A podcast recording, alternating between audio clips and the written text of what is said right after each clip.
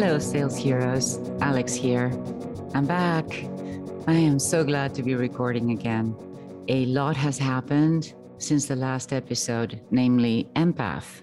This was Sherpa's sales retreat in Santa Barbara. What a great time. I found it so energizing and so inspirational. Malcolm Gladwell and Seth Godin were keynote speakers. It was the honor of a lifetime. We had sessions from Dan Matson, as well as former guests of this podcast, Anthony Iannarino and Casey Jackson. What an amazing experience. And we're going to try and top it in 2022. So stay tuned. I also wanted to mention that we're bringing back Culture Starter. These are two days in person sales training events that we put on hold because of the pandemic. They're back starting in St. Louis. I'll be there with the Sherpa training team, and I cannot wait to see some new and familiar faces. So, okay, now to today's episode. So, I was talking to my team about wanting to have a guest that actually understands how to create a strong and lasting sales culture, someone that was an innovator, someone that had the leadership and the passion and understood what it takes actually someone that is doing it. And sort of unanimously my team said oh you have to talk to jason. So i did jason kohler executive vice president senior living for Beztak properties. He has over 20 years experience in seniors housing and he leads Beztak's growing senior living division working with design development operations and marketing the whole gamut. Wow. We are going to talk about the industry and what drives jason which is being genuinely interested in people and their journey to senior living. I am so glad to be back let's jump right in jason welcome thanks for having me happy to be here happy to be asked to join. I'm excited. I'm excited to talk with you. Do you want to talk about yourself a little bit? And um... sure, sure. You know, I started. We'll go back a little bit. I started really in the hospitality industry, and that kind of led me in a way into senior living, into seniors housing. I spent a long time um, as an executive director, and then just kind of took you know the career path that led me to you know, regional director and then vice president and COO, CEO, et cetera. Currently, I am the executive vice president for Beztak Companies. Uh, we're out of Farmington Hills, Michigan, and I run their senior living division for them. The company also has multifamily housing, um, lots of apartment complexes around the country, and commercial development as well. But I run their senior living portfolio for them, and that's what I've been doing now for the last year. I have so many questions. Let's let's start with I know that you've gotten your MBA as well as your nursing home administrator's license and many other very impressive degrees.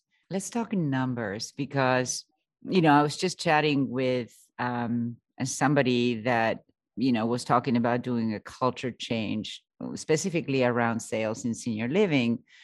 And they were mentioning, well, you know, this is a really great person. They're not all about the numbers. And I said, well, well, I am all about the numbers and it's just, it just matters which numbers, right? We're about. Yeah. So numbers are, are beautiful. Data is beautiful. And I want to ask you about quantitative data that's, that's shown by certain numbers but also there's this other people data what people are doing how they're doing something what conversations they're having what is the nature of things they do that we count and so that falls into an area that i'm very curious about which is qualitative data. You know mm-hmm. right now the only way not the only way but one of the ways to show quality of a number is and the number being how many phone calls you made right? And yeah. that number is qualified it's quantified by the amount of dials that that we've made but it's qualified by the length of that phone call meaning it's a crude way of understanding whether there was engagement or not and that is one qualifier to that quantity anyway i'm talking a lot but i just wanted to I just went really, really specific and I wanted to stay a little broader, but let's come back to the numbers. if you could change anything about senior living, what could it be? Or what would it be? Wow. What would it be? That's a wow, that's a that's a big question. I know. That's a big question. I I mean, I don't know if I would I would probably change the perception. it probably wouldn't be so much what I You would mean change. uh, whose perception? Yeah, the the the prospect or the general public, perhaps.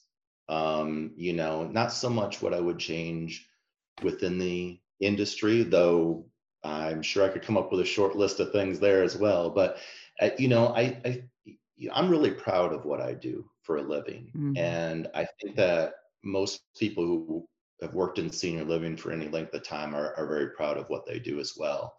And you know, we've had a problem, you know, in the certainly in the past of perception you Mhm. know, about what is it that that we do. And, you know, we haven't done a great job as an as an industry, though I think, you know, many, many have have tried and have put forth the effort. I mean, it's not to downplay that, but I don't think we've done a great job overall of, you know, tooting our own horn or or sharing all of the good that has come out of um, providing care and assistance and uh, meals and programming and a, a wonderful you know place to live and and flourish you know with the uh, general public you know, uh, you know I, I think it's gotten better I, I, but I still think, you know, and maybe it's because I've I've been in it as, for as long as I have at this point, but I still think that there's room for improvement. Yeah, Mhm. I, I mentioned to my friends, you know, when you know they still don't grasp necessarily what I do for a living, right? I Mhm. tell them that I, you know, I operate, you know, seniors housing, and they're like, oh, you're in the nursing home business. My dad was in the nursing home, you know, and you know that that that I would really love to change, and I think someday that it will. You know, it's be, certainly people have become more knowledgeable about it than ever before. But still, uh, I think yeah, I don't know if it's something that the the biggest thing that I would change is probably the outside perception of who we are and what we do and why we do what we do. And nearly everyone that I've ever met, I mean, I, I don't know that I've met anyone that that this wouldn't apply to is in the business for the right reasons you know Yeah. And if to they're not, they don't last oh, very long, do they? right yeah true Yeah, gosh, you know, that that's amazing because I've been thinking a lot about that as well. And certainly, you know, I wonder, yes, certainly there's a perception issue and in the minds of many older adults, you know, they're still perceiving it. It's in their emotional molecular structure, in their memory of what it was like when they were young and their parents had issues and had to be put in one of those places that that certainly will get better you know with the passage of time and as the market understands and lives and now multi generations are living in communities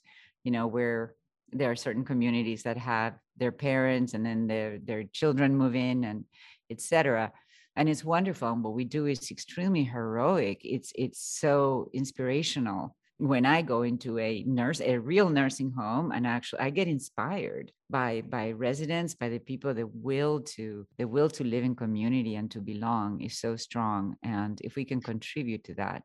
But but Jason, I was thinking this, you know, and I don't know what you think about this. I think at least in the area of marketing and sales and senior living, I think we have a lot of work to do. Um, at least I hope because I've made it my life, my life's work and what I mean by that is, I think we need to change, we and not all of us, but we need to change the perception we have of our market, of our prospect, and not change, broaden, broaden that perspective. Let that market tell us more about who they mm-hmm. are and what they want.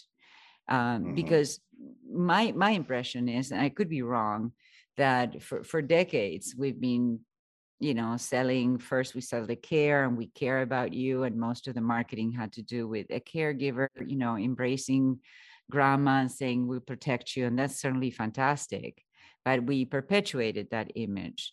Then we kind of moved on to the real estate. We have these beautiful, shiny communities, and they look nothing like a nursing home. And that's great. But I wonder if we as an industry need to start looking at our market, not as defined by geographic areas and cohorts, but mostly about who is it that we're serving. so that we can broaden who we serve by listening to them and their part of the perception that this is a place where I'll go and I'll be institutionalized. Part of that perception, yeah. we sometimes, at least when it comes to that first sales call, you know, I'm looking for, I've done so many mystery shops. Tell me if this resonates, but, you know, everybody will talk about their mission and they'll have very satisfied residents and everybody's just so happy once they move in and they cross that that fear bridge so to speak. Yeah.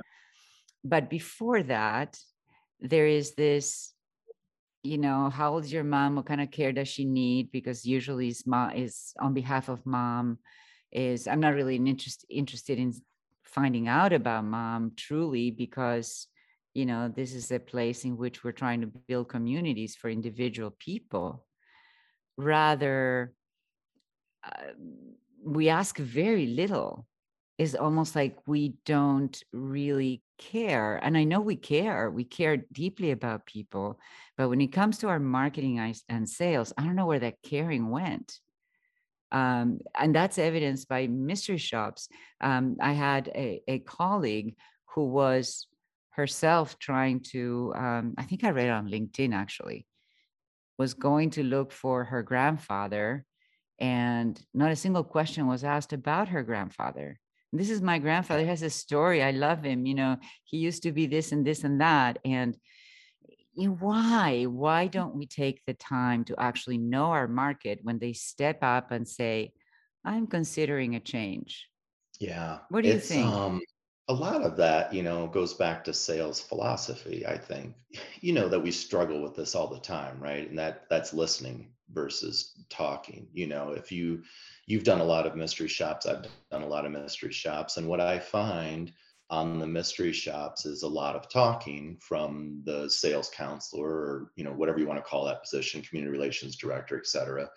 There's a lot of talking on our on our end. I think it, it's that it's that approach. It's funny because even when you talk to the uh, the associate the employee after you know after this mystery they'll and you, you're going to listen to the call and you ask you know so how how much do you think that you you know, talked? Was it 80 20 was it 60 40 was it 20 80 you know? And they don't often just human beings i don't think we realize how much we're talking versus listening. It's you really have to try to ingrain and train into that active listening like that open-ended question and mm-hmm. then be comfortable with a little bit of silence. There's nothing wrong with a little bit of silence, you know, because because what happens with silence is is someone's going to fill the dead air.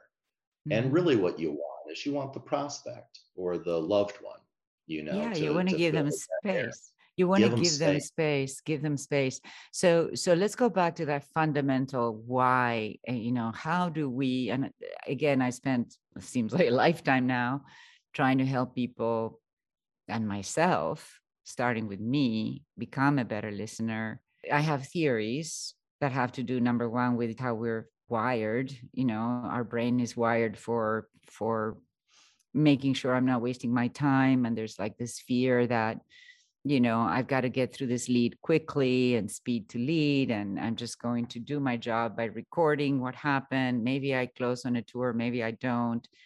Um, I need to demonstrate to this person that's calling that I'm capable and I know my stuff. So I'm going to start the data dump. I need to, it's I, I, I. It's all very centered on me. There's a problem with that. And there's a place for for where I make an analysis of what I learned and I sort of dissect and and make a strategy around what I heard but if i haven't mm-hmm. listened so i wonder if it's a just a lack of curiosity about people you know, I was in the so-called trenches uh, for many years, and some I was trained to. It wasn't you need to close them for a tour. It's like you need to learn about that person, and my my uh, success in that call by my superiors was judged on how much I've learned about that person, how much connection, how much I've learned, or at least I heard about what that person was thinking, feeling, uh, a little bit of their story.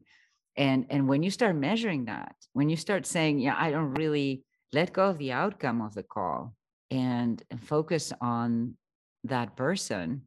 But why is it so hard? And how are you trying to change that?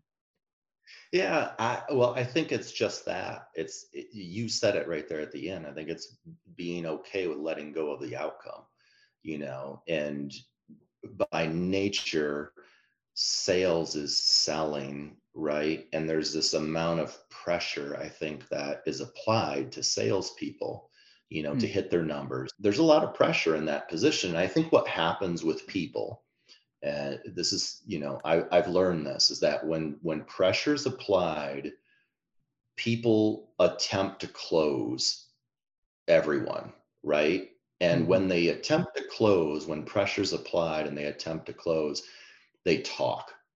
They talk a lot because it's their comfort zone. Their comfort zone is to talk about the company, talk about the community, talk about square footage, the dining program, et cetera. It's to like, isn't this amazing? Don't you want to live here? You know, and I'm going to tell you all of this great stuff. And I, I think that gets, it gets magnified with pressure because people fall into their comfort zone. Uh, you know, pressure for sales is is pressure for time also. Let's get into that argument of, you know, would you rather have 20 phone outs today of, you know, leaving messages and some of the conversations were three to five minutes, or would you rather have or like, you know, how's my phone calls that lasted, you know, 30, 45 minutes, right? I get that pressure and then it becomes a numbers thing and then they start talking too much. That's what I've that's what I've seen. Yeah. I think the accountability there goes to the leaders that are demanding, you know, that as soon as they panic because they have to report results. I mean, there's pressure for results, no question. And yeah. um, the, the what, what's what's astounding to me is that we're trying to generate results by actually speeding something up that by speeding it up, you're actually decreasing decreasing your chances of closing anyone because the prospect is inherently resistant. And the minute that they feel the second that they sense that you're giving them the spiel and trying to sell them when they have so much ambivalence and so much unresolved uh, emotions and thoughts and conflicting thoughts in their head rattling around that they're not yeah. they're you know they're not hearing it. I'm making funny funny gestures with my hand right now. So that's there but i mean the accountability of the leaders that say we need five movements this month great. So you suggest to me what is the best way that i can accomplish that? And if i'm a salesperson which i'm very proud to be a salesperson we try to not say the word sales and yet we're selling selling selling so imagine that instead of I need to make a sale, I, Alex, need to make five sales this month. If we said, I need to help people buy, people that are having a really hard time with a buying decision, I need to try to help them do that. And yeah. I can't do that with 100 people, and I can't do that by sending 5,000 bulk mailings or putting them in marketing automation I have to do that by focusing on a few and really going deep. And I'm going to get my five movements, but only because I have let go of my outcome and became focused on the prospect's outcome. Yeah, okay, I'm just I'm preaching now. I'm preaching to you. I want to no, learn. No, I'm you. with you. Yeah. no, uh. no, disagree with me. So, so how do how did you how do you change that about the industry? How do you you're a leader and and you have pressure from investors that say give me the numbers. How do you generate those numbers? Yeah. Well i mean i you know there's obviously yeah there's there's plenty of pressure to go around you know to hit numbers. Know i think it is a responsibility as us as leaders that truly understand the sales process to really pay more attention to the work that is being done when we focus only on the outcomes, then salespeople focus only on the outcomes, right? And that's where that pressure comes in, and that's where all the talking comes in that we talked about. I think if we focus more on the work itself and the quantitative measures of what work is being done, mm-hmm. we know that putting in the time and effort and building trust and rapport and relationships with people will result in sales. You got to put in the work, you got to put in the time. And I think those are you know some of the more important measures because it'll result in the move-ins. It flows that way and we and we know that inherently but i think but why doesn't everybody do it if we know it? It's so funny because we all know it right? And yet we don't not the you and i obviously we're we're fairly aligned in this but the majority of senior living operators when they look at sales and marketing they don't seem to know that uh, or if they do they play a little lip service to that but bottom line is like get as many people as quickly as possible which then causes us to go hunting for the very urgent people and ignore ignore the ones that say i'm ambivalent i'm not ready i i don't want to do this right now. We don't want to yeah. waste our time. Yeah I, I know it's it's like throwing the the concession out there to to see if we can get five quick move-ins right? It's yeah. um, it's that old approach. But you know i don't know how you get others to recognize uh, you know other than you know education and living that experience and seeing it. I think there are several of us that have kind of grown up in the industry if you will to where we've you know served in all of these different roles you know? So i've done caregiving and i've cleaned rooms and i've worked in maintenance and certainly have done sales and some business office work and a lot of sales, right? And so I know firsthand. I, I, like to think I know firsthand what works and what's important and what you know we should be measuring. But I will say that you know for many years I too you know focus more on the the results and the numbers. You know that that data, right? The the numbers of of how many phone outs, how many mm-hmm. tours, how many move-ins, right? You you stay focused on like these outcomes until you you do sit back and you analyze well what's working how well do you know these folks and you know have you been to their house or the the length of the conversations or you know in the crm platform the filling up the avatar you know like just getting an understanding of how well do you know we know this from our own lives that people buy from whom? We say it all the time. People buy mm-hmm. from whom?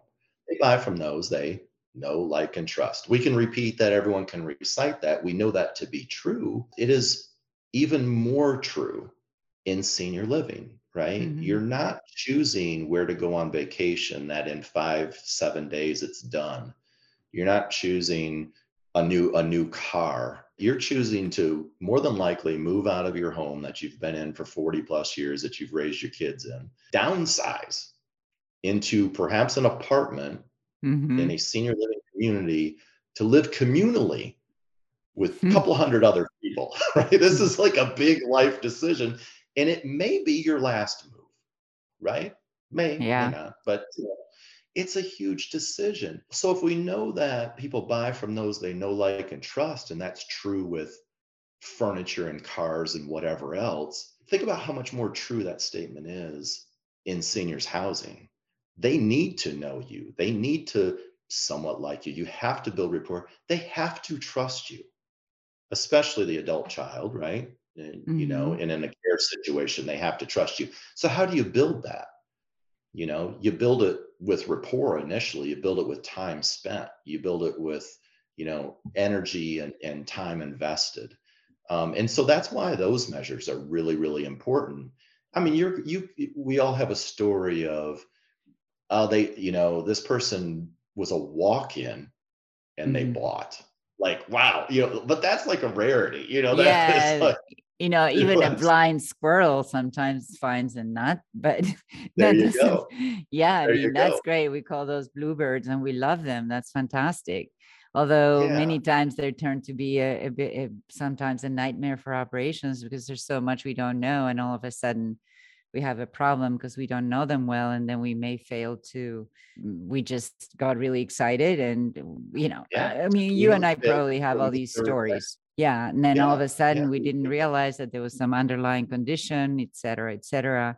Absolutely. i think that coming back to what we were talking about our market we were programmed to sell care and shelter. What's your level of care? Here's all of our amenities. Here's what our apartments square footage blah blah blah. Shelter and care. And for 90% of our prospective residents in most care levels, they're looking for a place of belonging. They're looking for a place in which they can preserve their identity and they can live in community. The care, the shelter, the socialization, all that comes as a package that we that we support. But I like to think about the market as needing belonging and needing to preserve their identity. And if we don't even ask about their identity when we first talk to them, who are you? Who were you? What are you proud of? You know, what what do you look for in the in your future? What do you aspire to? You know, the questions that actually have to go to the core of a person's needing to belong, uh, finding themselves for whatever reason, and all the reasons that we can enumerate that are the triggers, finding themselves not quite fitting in any, lo- any longer in their current life. And I am so desperate to help people understand that that's what most prospective buyers want. And if you go into the litany of the apartment and the features and things that you don't know me and I don't know you don't even know if I'm going to care about that and we make all these mm-hmm. quick assumptions because we have all this pressure from the powers that be that tell us results results results so we wind up with people with higher acuity giving discounts fighting for that 5% that's ready to go and leaving all this opportunity all this opportunity for people that are ambivalent about it i, I heard this quote which is applies to 90% of our prospects in the thinking stage, right? Which says the first step towards getting somewhere is to decide that you're not going to stay where you are. The first step of getting somewhere. So most people, the people in what we call the thinking stage that are don't know whether they're going to make that that move yet. They don't know whether they're going to be able to let go of their home yet. And it's subtle and it's really there's a lot of sadness there there's a lot of grief. We have to understand they haven't we need to help them process this idea of letting go of where they are. And that's sure. one way of listening for for that ambivalence. Then 30% of our prospects that was 60 another 30% are saying i have decided that i'm no longer i'm going to have to start taking steps but I'm not ready yet. It's that this is not the time. Maybe next year, maybe whatever, right? Mm. Yeah. And that's that's more ambivalence. And then the people that say, "Mom's getting out of rehab. I need to find a place. I'm going to choose between you and your competitor." You know, um, talk to me. I think that's why we do the data dump because we're hoping we don't want to we don't want to lose the opportunity to sell them quickly because we're afraid of losing them to the competition. Okay, yeah. so are we in the business of shelter and care or are we in the business of building community supporting people to live in community so that they feel a sense of belonging of, of be, being at home? Yeah well i, I uh, certainly subscribe to the latter right? And that's what I, I hope that it is. And that's what i hope that our associates take it as too is how many how many people can we help to find their next home where you know they're going to flourish.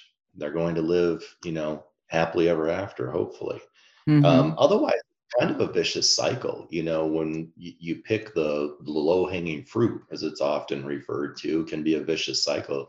You mentioned earlier that you know they may not be a fit. You know we don't really know that much about them. We've all had uh you know nightmare residents you know? Yeah. you know a lot of times a lot of times you see that coming though and by that i just mean that they're not happy. We want all of our residents to be you know happy very satisfied at least feeling that, that they're they're at home and sometimes they can be really cranky and grouchy but they still feel sure. like they're at home. And sometimes yeah, yeah. just for a quick and move in and we've all done it. I've done it and it didn't feel right somehow it didn't yep. feel right. I knew it wasn't going to really work, but that's you know, right. we got to have the move in and we've all been there and that's, that happens. Uh, it happens and then you have turnover, right? And then you're, exactly. you're straight another quick move in, right? Yeah. And that's what I mean by the vicious cycle. It's better to, it's better to invest the time, you so, know, up front. So let's go back to those numbers that the industry is usually focused on outcomes, you know, and then the two things that the industry believes is going to generate move-ins, which are calls and tours. And you need to call someone to get a tour, and then you tour them. And if those things don't happen, then there's no move-in. And they're extremely correlated, obviously. Everybody's going to come and look, and everybody's going to have a phone conversation prior to making that decision. However, when you look at data and you say, okay, well, I'm getting two move-ins out of 30 tours or four move-ins out of 30 tours. I need eight move-ins. So what do I I need to do 60 tours? I have a Right. hundred, you know, so so it the problem is that they're correlated, but they're not causative. You know, I'm not Correct. Yeah. causing someone to buy because of the tour. I am causing someone to buy because I've helped them untangle their ambivalence as a salesperson in senior living. Yeah. So so what you do know, you you do? think, yeah, you can, you've got, you've got two ways of getting to where you want to get to with that equation, right? Is you can, you can uh, double your volume or you can double your effectiveness. I'll, I'll take effective, you know? Um, That's so cool. yeah, and oftentimes the volume just isn't there or it's unattainable, you know, or you can Or- spend tens of thousands of dollars on marketing to potentially increase your your volume. Um, but you know, if your batting average is that poor, you, you're just spending a lot of money. I'd rather I'd rather invest in, you know, the team. I'd rather invest in their training, you know, in in teaching listening skills and proper discovery and you know matching you know wants and needs at, at problem resolution identifying where they are in the sales process are they thinking are they in denial et cetera and meeting them where they are and you know have a consultative approach as to how we how we help. Again you know it's about helping people. You know i i would rather focus on that than you know have the the the problem is how do we double our inquiry volume? You know because that that that gets really tricky. I'd rather close half of 20 tours than than uh Three or than 20 40. out of 40 tours right? So Well, I, I couldn't agree with you more, obviously, but uh, again, tricky to do for all the reasons we said before. I want to I want to linger on what you just said because it's it's really important. So we're spending thousands, hundreds of thousands of dollars trying to generate more leads as an industry and looking for marketing to solve our occupancy problems, and then Yeah. looking for speed to lead you know the more leads the more the quicker you have to go through them to find the ones that are ready to go. It's madness and it's producing poor results low conversions and high acuity. And yes. Yeah so you know that as as a seasoned operator and yet that tell me more about so investment in training couldn't agree with you more. Uh, what if we were to shift some of those marketing dollars to adding more salespeople, more sales time. You know, the the team approach, the fact that you have the luxury of time to go on that home visit because you don't have to, you're not crazy trying to respond to all these new inquiries and trying to, you know, do all the madness things that we do to try to speed up and accelerate, but rather say, here's a group of people we're going to focus on as a team. I'm giving you the formula now. Just tell me if I'm full of it but you know we want to have at least two people in the sales office seven days a week. So therefore we need to have three ftes in a 150 unit building with any more than 10 vacancies. We need to do that and and to maintain it that way. And we need to invest in effectively working with the people that came to us for for help so so the investment in one salesperson and then in properly training them and giving them the right tools and enabling them to all the things you enumerated the investment is rather it kind of dwarfs the investment that in marketing. And again i'm not It- saying it- you shouldn't spend any money on marketing. There's always the healthy number of leads that that is good to maintain but most people have no clue what that is. If you have a 20% closing ratio you need 10 leads for oh no i'm, I'm you check my math because you have an mba and i don't but how many leads per vacant unit do you need if you close 20% of your leads? Yeah. You know, the I, I agree with you in that the the money is better spent. You know, investing in people is always, I mean, I, I think it's always the best investment, right? I mean, we're all, we always we always say this too. We're only as good as our people, so we should invest in our people. And if we want them to spend more time if we realize that people buy from those those that they know like and trust and building a relationship with our prospects is one of the most important things we can do they do have to have time to be able to do that correct mm-hmm. so i mm-hmm. agree with you i think the struggle that i've seen is that th- there's the sense of urgency you know that that's an investment that that's a little bit a, a longer payoff than throwing dollars at, at the problem from a marketing standpoint or from an inquiry generation standpoint, or we're so concerned about our FTEs and our headcount, you know, and our salaries as a as a metric against our our revenue or et cetera, right? So, you know, our salaries and benefits are X percent of our cost of doing business, and we talk about it being, you know, our highest cost of doing business, which is which is true. But I think if you if you took the approach that you laid out, which by the way I do I do subscribe to, it's a longer it's a longer payoff. And the the question that I think leaders need to ask themselves is that are you patient long you know to to invest that way and patient enough to see the results and are your investors patient enough to see those mm-hmm. results mm-hmm. i think it does work i mean you know we've got communities at at my organization where you know we have two salespeople and you know we have about the same you know unit count that you had mentioned say 150 apartment homes and we've got a couple salespeople and we do seven day week coverage and we do look at their time in the selling zone.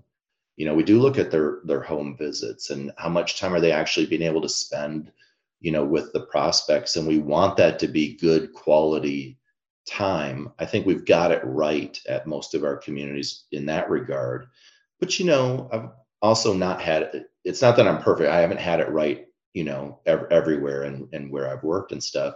And I think a lot of that comes back to is this a long-term perspective we have on our investment or is this short-term and I'll be honest with you and you know this that some companies are short-term.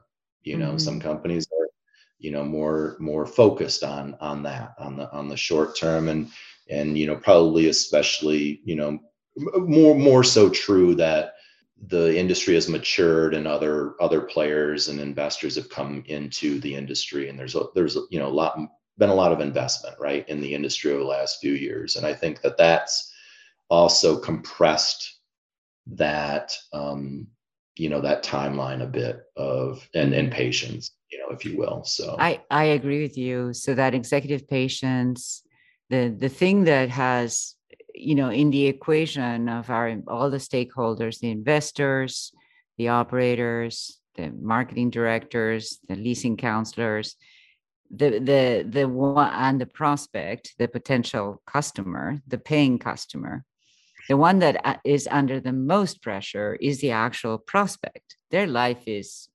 bad. I mean they're not doing well. Otherwise they wouldn't have picked up that phone you know they may be coping they may but things aren't doing well. Focusing on being able to help that person buy our product.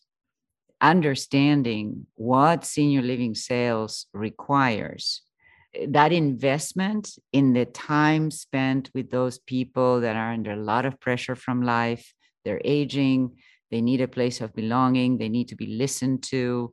And we're perfectly equipped for that but when it comes to sales, if there's no patience in sales, you're going to get your what? Penny rich and pound foolish.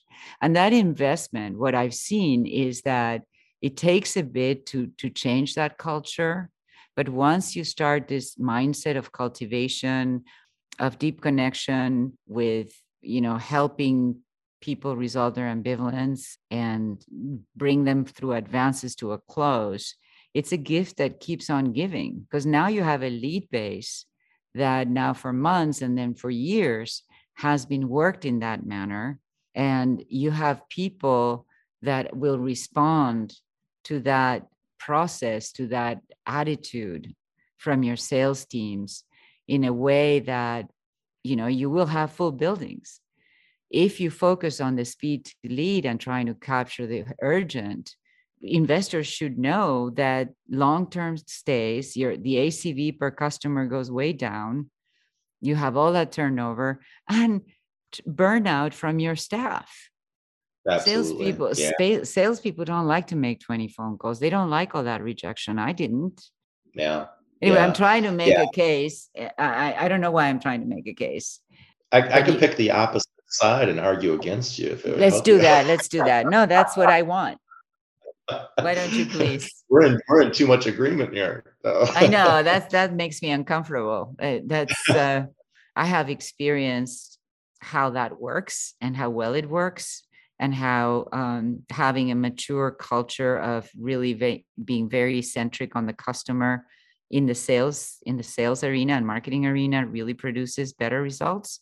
It's easier to just spend a bunch of money in marketing and feed through it and have people you know try that Wh- why not it Yeah. just seems seems less It- less messy I, I think once you've once you've come through that realization and have you know made a culture shift and invested in your people, invested in your platform, in your systems, in training, and you and you have that sales philosophy that we talked about. Once you go through all of that, I, I got to be honest with you, I don't I can't see doing it another way.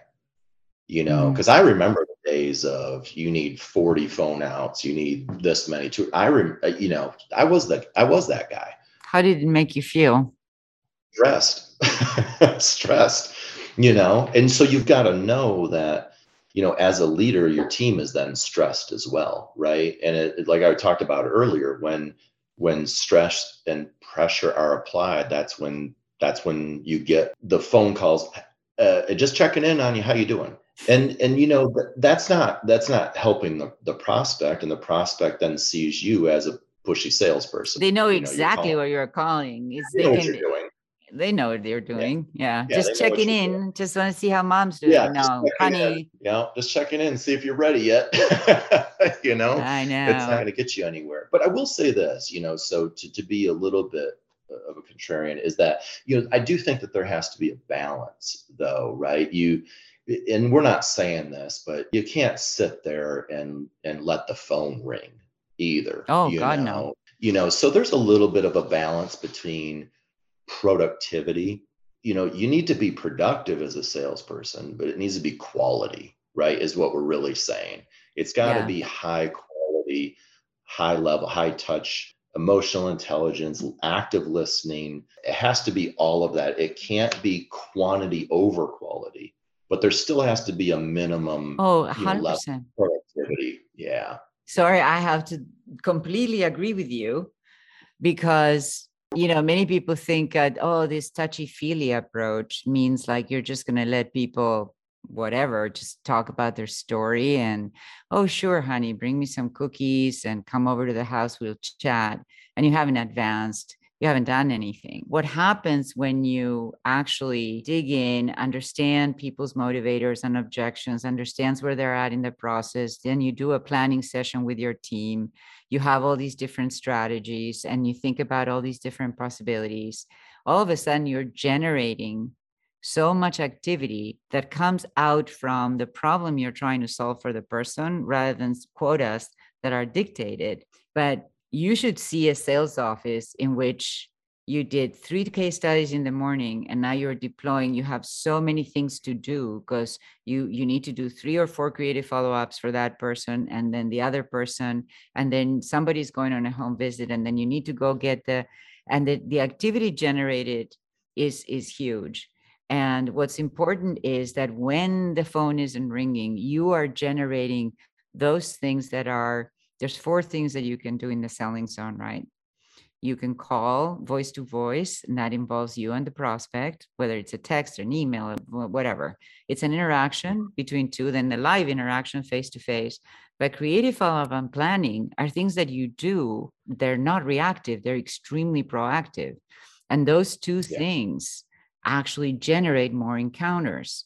You have to drive activity and, and by the way i want to qualify the relationship building I've learned a lot about how do we speed up the identifying the points of ambivalence for our prospects.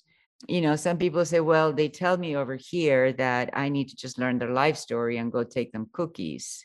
That's not going to help that person. My friend friend Casey Jackson says it all the time, resolve their ambivalence.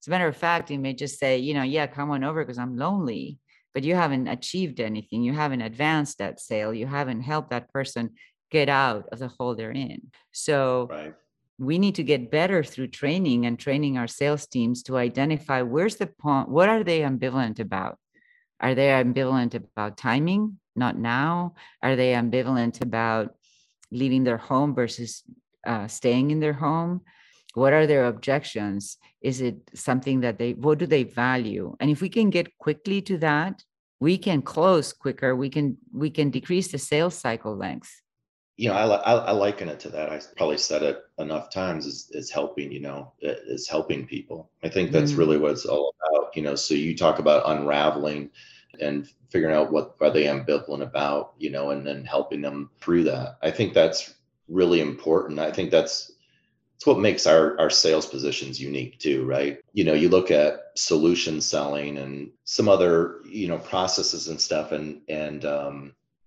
I don't know. Ours is just so important because we're really helping someone. It really is. Life, you know, and I think we should treat it as such, right? That thank we need to.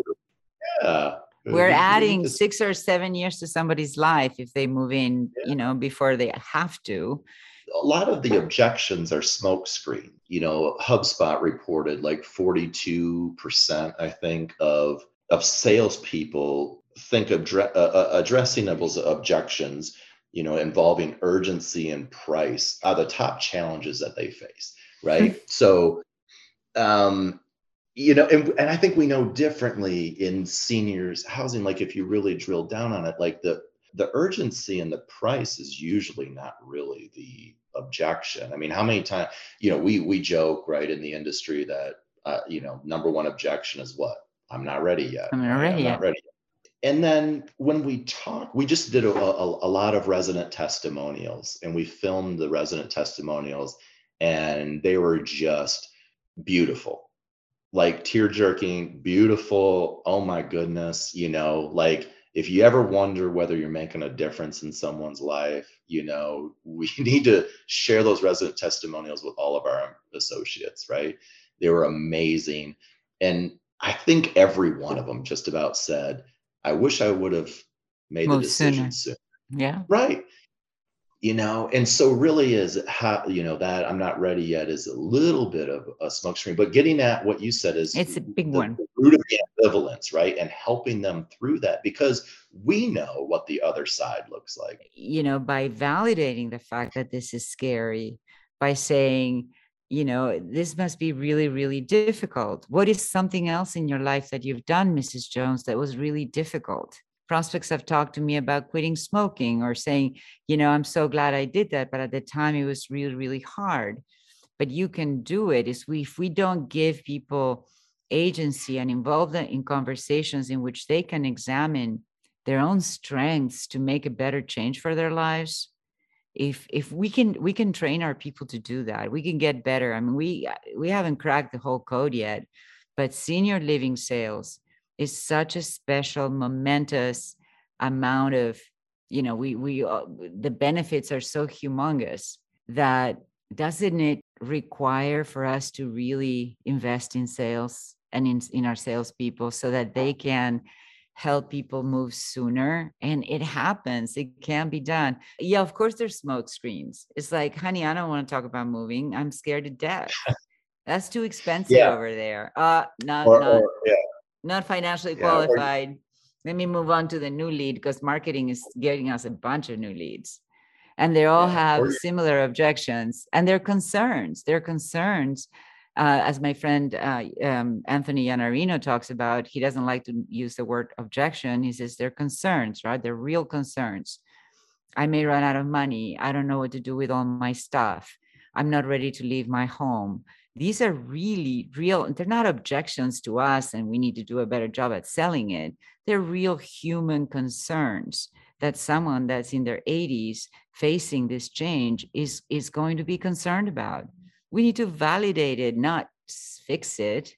There's no fixing the fact that i'm going to be scared to death of not belonging of of having to get rid of things that are valued to me. Of course you do of course you will yeah. have to do all those hard things or whether fear of of being of fitting in you know i you yeah. know the, it's it's it is communal living you know you know the objections come too and i'll call them objections because they certainly Fine. come when you when you try to close too soon of course right? you see that happen you talk about a smoke screen oh i can't afford this i'm out of here and it's because you get that high pressure salesperson that's probably up against a quota that's trying to get their fifth move in for the month so they can hit their extra bonus or whatever it is, right? We can all detect when someone's trying too hard. We can detect pressure.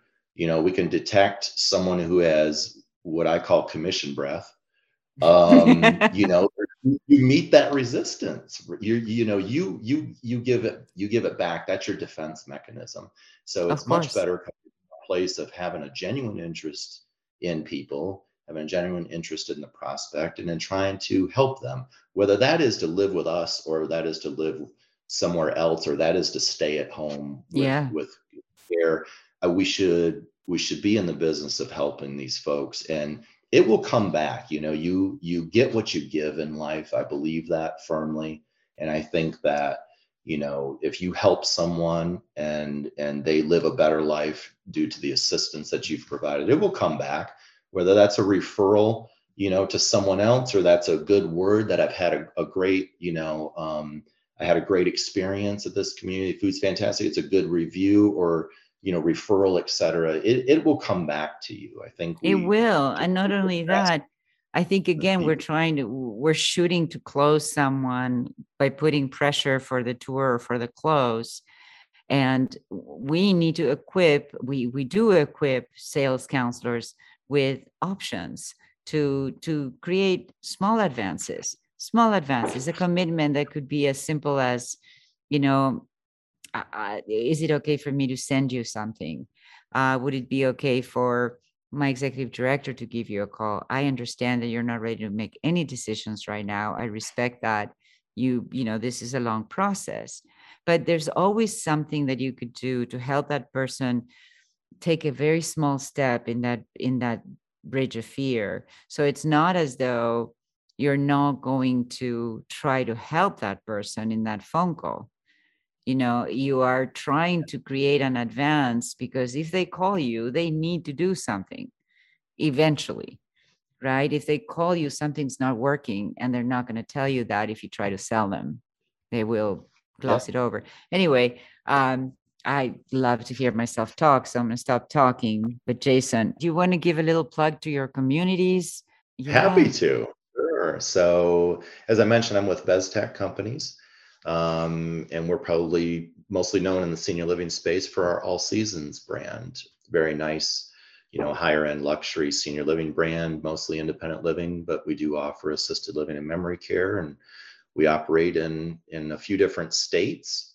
And probably like everyone else, we are always hiring bright, talented people. So you're a great leader. Uh, you inspire many people and I think that you're you're attempting to create a culture that many salespeople would enjoy, where they get to actually know prospective residents and help them through their decision making journey. So thank you, Jason, and um, we will hopefully talk again soon. Thanks so very much. It's been a pleasure. Hey, thank you, Alex. It has been a pleasure as well. Thank you so much for having me. So that was Jason Kohler of Beztak Properties Senior Living Division. I loved this conversation. And I'm really encouraged by people like Jason, who knows the market, who is seeking to always understand what older adults actually want from us, from the sales experience, and ultimately their entire journey through senior living. So thank you, Jason. If you want to hear more episodes or watch one of the Ask Alex webinars, visit us at sherpacrm.com. There, you can also find out about this year's Culture Starter training in St. Louis. We'll have one in Clearwater and Seattle. Stay tuned for the next episode, and until then, stay heroic.